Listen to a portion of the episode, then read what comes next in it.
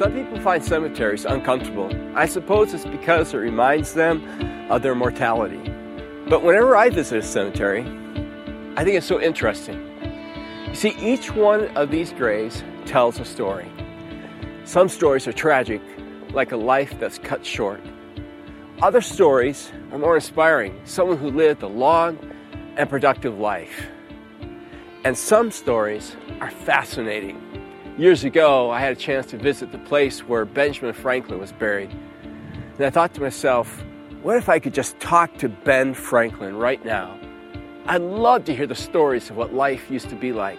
And I'd like to hear what he thinks about life today. But nobody here can tell us their stories because they're all still in the grave. But what if? What if we came across a grave where the headstone was knocked over, ground was peeled away, the casket was open, and all that was left were the grave clothes? Would that be a hoax? Grave robbers? Could it possibly be a resurrection? Now, that would be a story.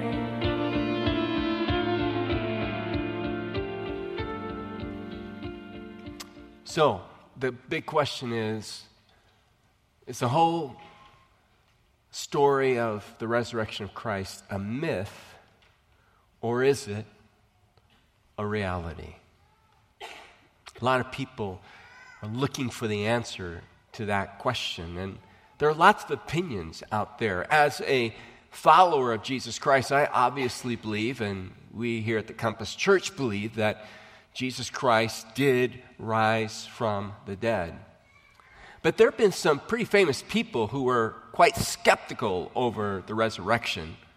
One of them happened to be the Apostle Paul. He did not believe that Jesus rose from the dead. He didn't believe that Jesus was Messiah.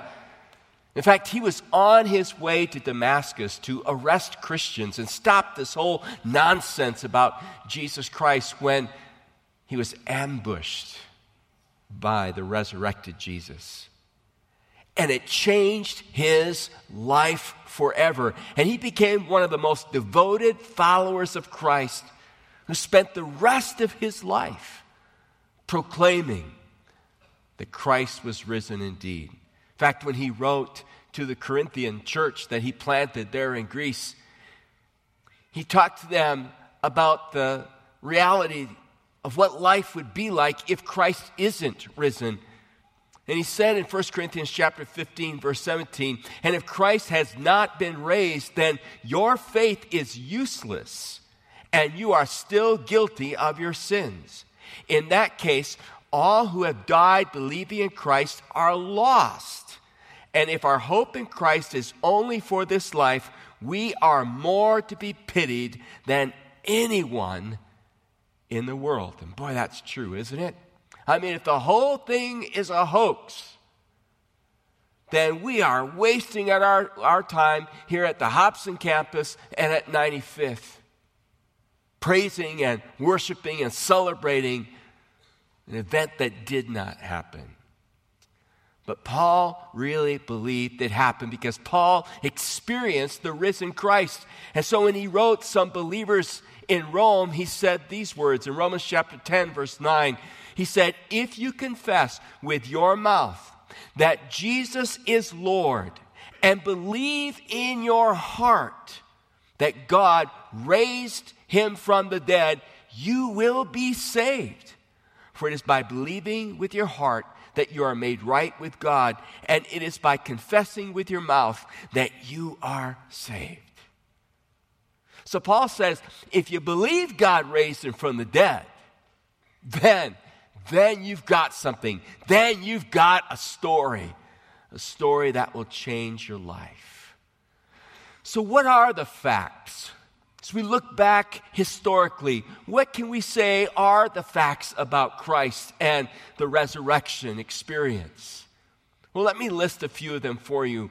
We know for instance, that Jesus was crucified. Nearly every historian, scholar, even those who are, are not believers, will say, yes, there was a Jesus who lived and there was a Jesus who died.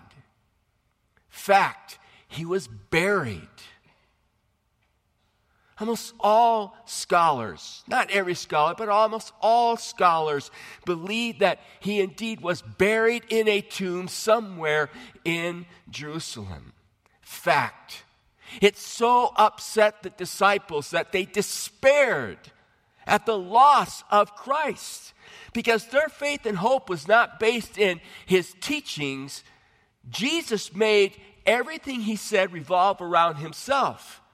Not like Buddha or some other great religious teachers, where after they are dead and gone, you can follow their teachings. No, Jesus said, My teachings are, are useless if I am not the Son of God, if I am not resurrected. And so he was gone and they despaired. Fact the tomb was empty days later after he had been crucified.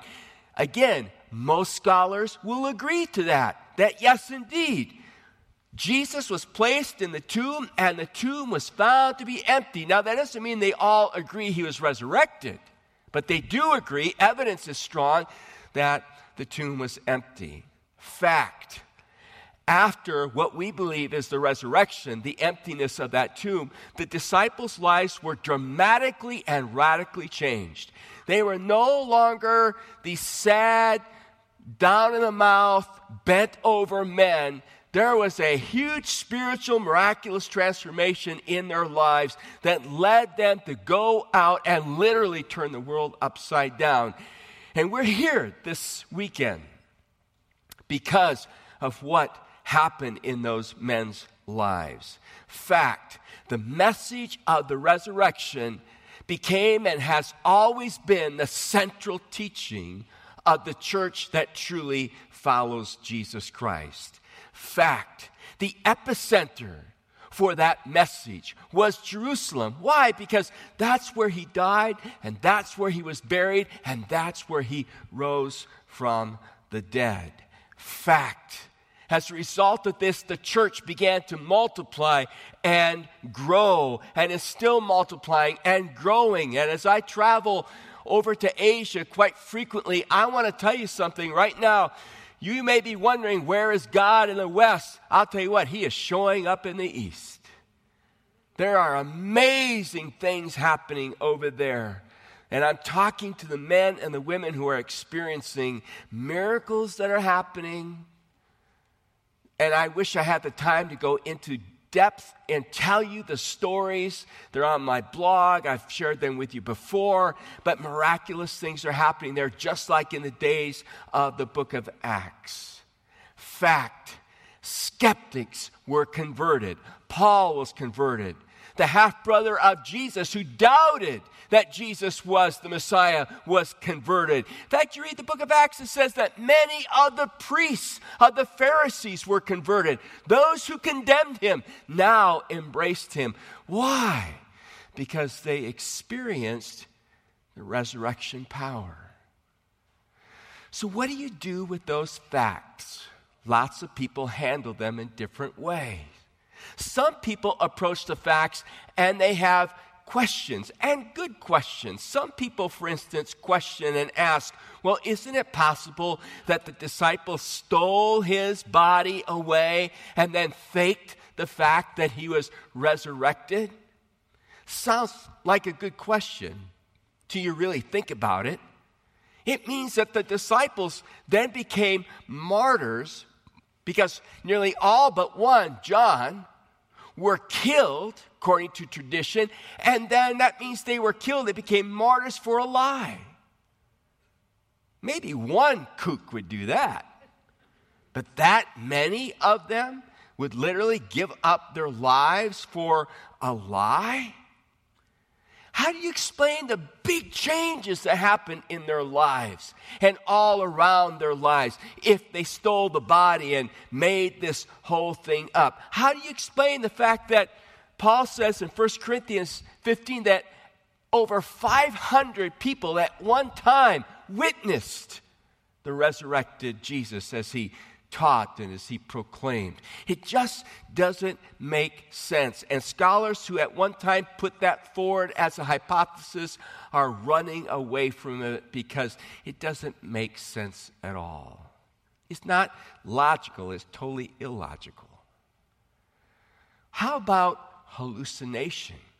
Some people have suggested that what took place was a hallucination. You know, when you really believe something a lot, you have a tendency then to think it's actually happening, that it's there, that, that, that it's actually taken place.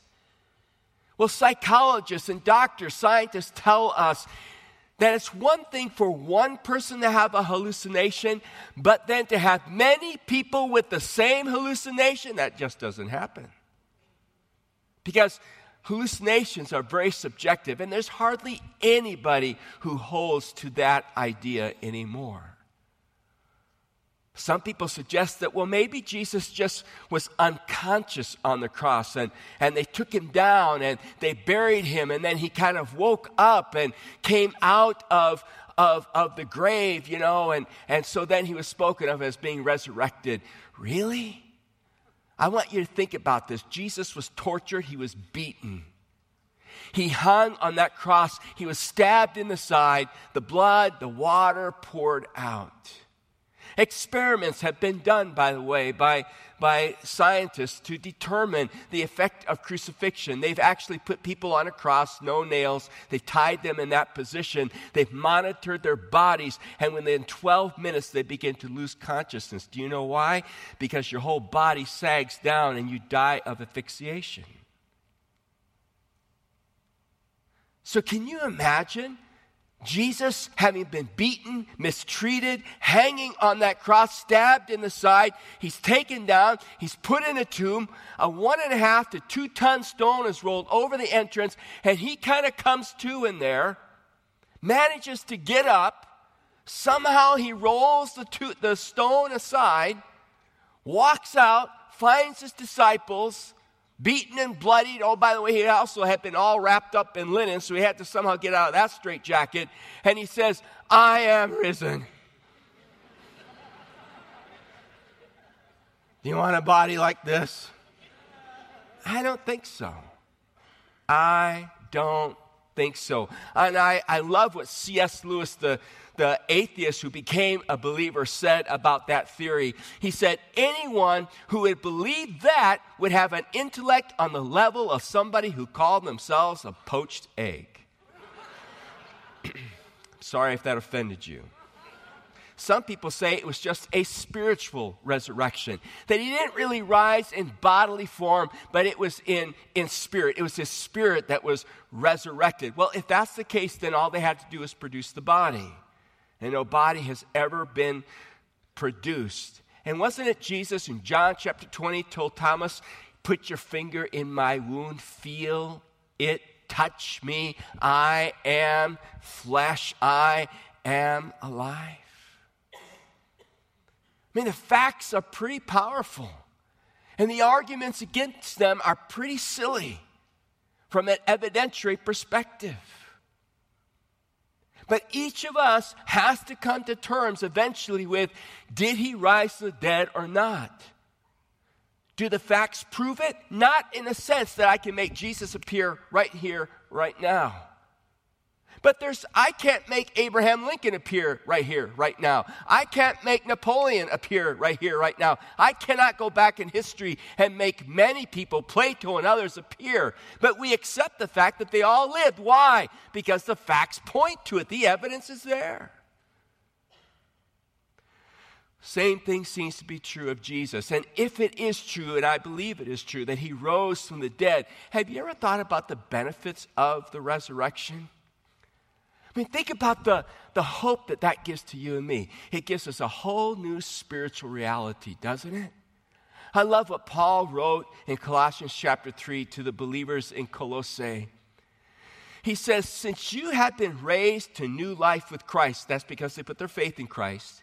He says, Set your eyes on the realities of heaven. You know, we get so earth focused, don't we? We get focused on the stock market. We get focused on the Middle East. We get focused on what's wrong with, uh, with our bodies, what's wrong with life, what's wrong with others. Man, there's a lot of stuff down here to get focused on that's very, very negative. Paul says, look, you got to deal with reality, but every once in a while, lift your head up and get focused on the spiritual reality. Get focused on heaven.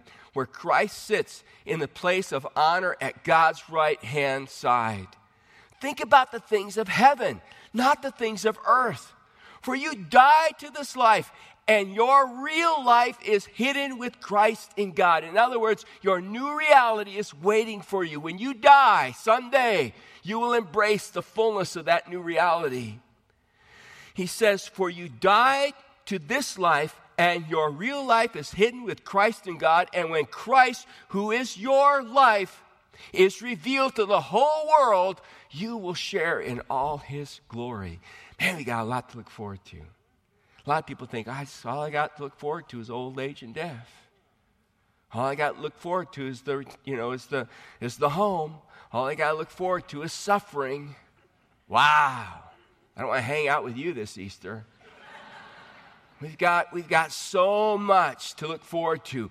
You know, another benefit of the resurrection is a metaphysical reality. The Bible says that it's unnatural for us to be separated from our bodies, and someday we're going to have a resurrected body. Paul told the Corinthians about this. Let me read this to you. It's wild. It's found in 1 Corinthians chapter 15. When I say wild, I mean it's like holy wild. All right? It says in verse 35 But someone may ask, How will the dead be raised? What kind of bodies will they have? What a foolish question. When you put a seed into the ground, it doesn't grow into a plant unless it first dies. And what you put in the ground is not the plant that will grow, but only a bare seed of wheat or whatever you are planting. Then God gives it the new body He wants it to have. A different plant grows from each kind of seed. Man, this is exciting, isn't it? In other words, you and I were like seed. We're going to die, but then we're going to live again, and it's going to be, we're going to be so different than what we are now. We will be known as we are known. Don't, you will still be you, but I'm telling you what, it's going to be, a, we're not, we're not going to need gyms. We're not going to need health clubs anymore. It's going to be awesome. Similarly, there are different kinds of flesh one kind for humans, another for animals, another for birds, another for fish. There are also bodies in the heavens and bodies on the earth. The glory of the heavenly bodies is different from the glory of the earthly bodies. The sun has one kind of glory, while the moon and stars each have another kind. And even the stars differ from each other in their glory. It is the same way with the resurrection of the dead. Our earthly bodies are planted in the ground when we die, but they will be raised to live forever. Our bodies are buried in brokenness, and they will be raised in glory. They are buried in weakness, but they will be raised in strength. They are buried as natural human bodies, but they will be raised as spiritual bodies. For just as there are natural bodies, there are also spiritual bodies. That's exciting, isn't it? It's exciting. Someday we're going to have that resurrected body. It's going to be awesome, isn't it? It's going to be awesome. You see what happens to somebody when they dies now. The biological body that we inhabit is put in the ground. But the moment you die as a believer, your spirit goes to be with the Lord. And you just not to purgatory, but, but in the presence of God. And then, and then when the Lord returns, man, you come back. You say, You mean my loved ones who, who've gone before me will come back? Yeah, they put their faith in Christ, they're coming back. See, does it feel like it's a long, long time up there? Let me ask you a question that I have used that helps me with this. Uh, uh, an older friend of mine who passed away years ago, an older pastor shared this with me. Let me ask you, how many of you, how many of you were in a womb at one time? Be helpful to know, all right? Okay, all right? How many of you remember your time in the womb? Nobody does, right? But you know you were there. I think it's going to be the same way. Someday we're going to be in heaven. We know we were on earth, okay? But our memory of our time on earth will be like trying to remember being in the womb. And I think for those who've gone before us, their time, their memory in heaven is going to be like, like our time of thinking about being in the womb. I, I can't explain to you. It's going to be an awesome mystery. I am looking forward to it. I want to talk to you about one more benefit that comes from the resurrection. And that benefit is not only the benefit of a spiritual reality, a metaphysical reality, but it is the benefit of having a purpose in life. God leaves me here with a mission and a purpose. And that mission and that purpose is to let everyone I come in contact with know that Jesus has risen from the dead.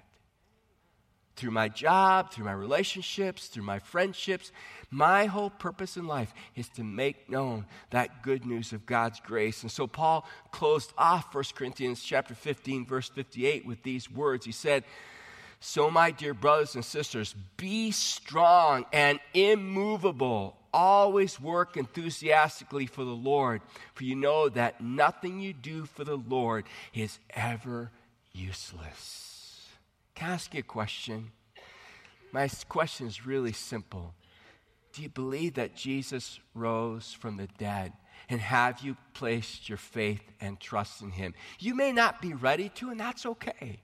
Oh, we never want to pressure and push you.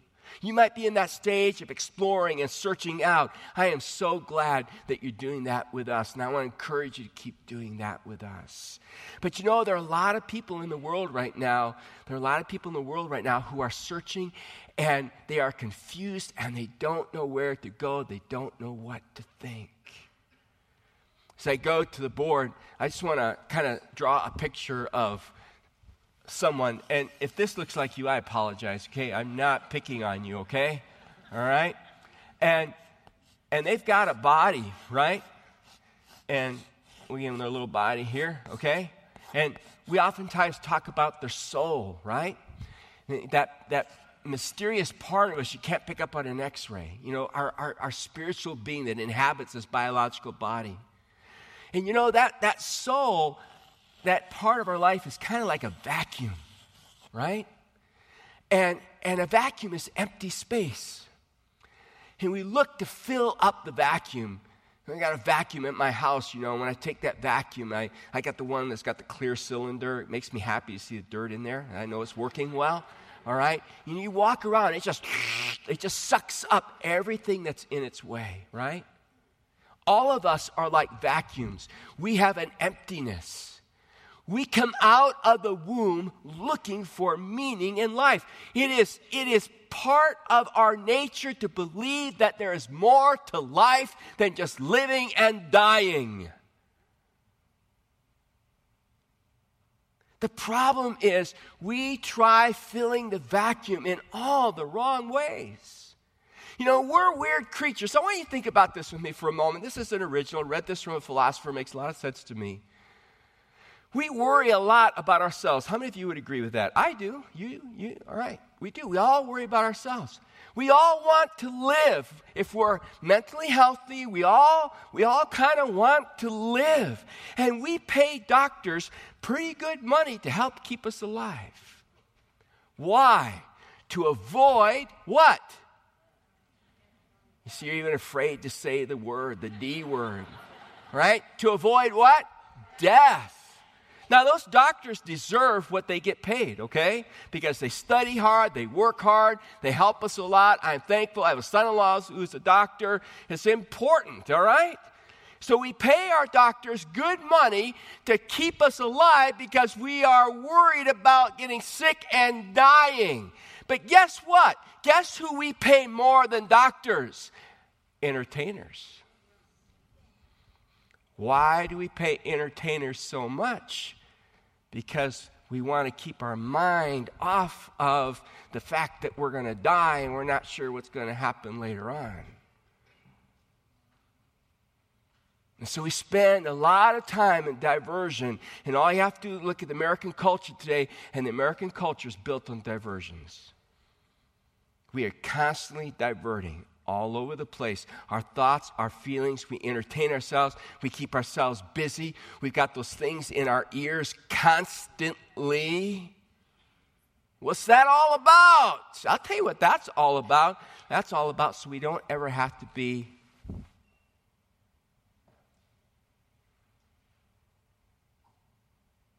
quiet and alone with our thoughts. But when you know God, you can pull the earbuds out and you can be quiet and you can be alone because you know that God is there and He loves you. So, what we've got to do is fill the vacuum with the right thing. And the only thing that can fill this vacuum, as someone has said, it's a God shaped vacuum. The only one who can fill it is God. How does that happen? Well, you know, you've got God over here, you've got sinful you and me over here, right? Empty soul, sucking in all kinds of stuff, entertainment, trying to keep ourselves alive, but not sure why we're alive. What will work for me? This philosophy, that philosophy, searching constantly.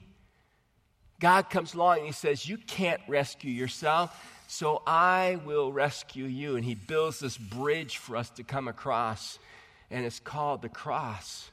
And he puts a son on that cross, and Jesus takes care of our sins for us. He dies our death for us. He forgives us freely. And God says, All I want you to do is put your faith in my son and what he's done for you. I want you to rest your life in him. I want you to only suck him into your life.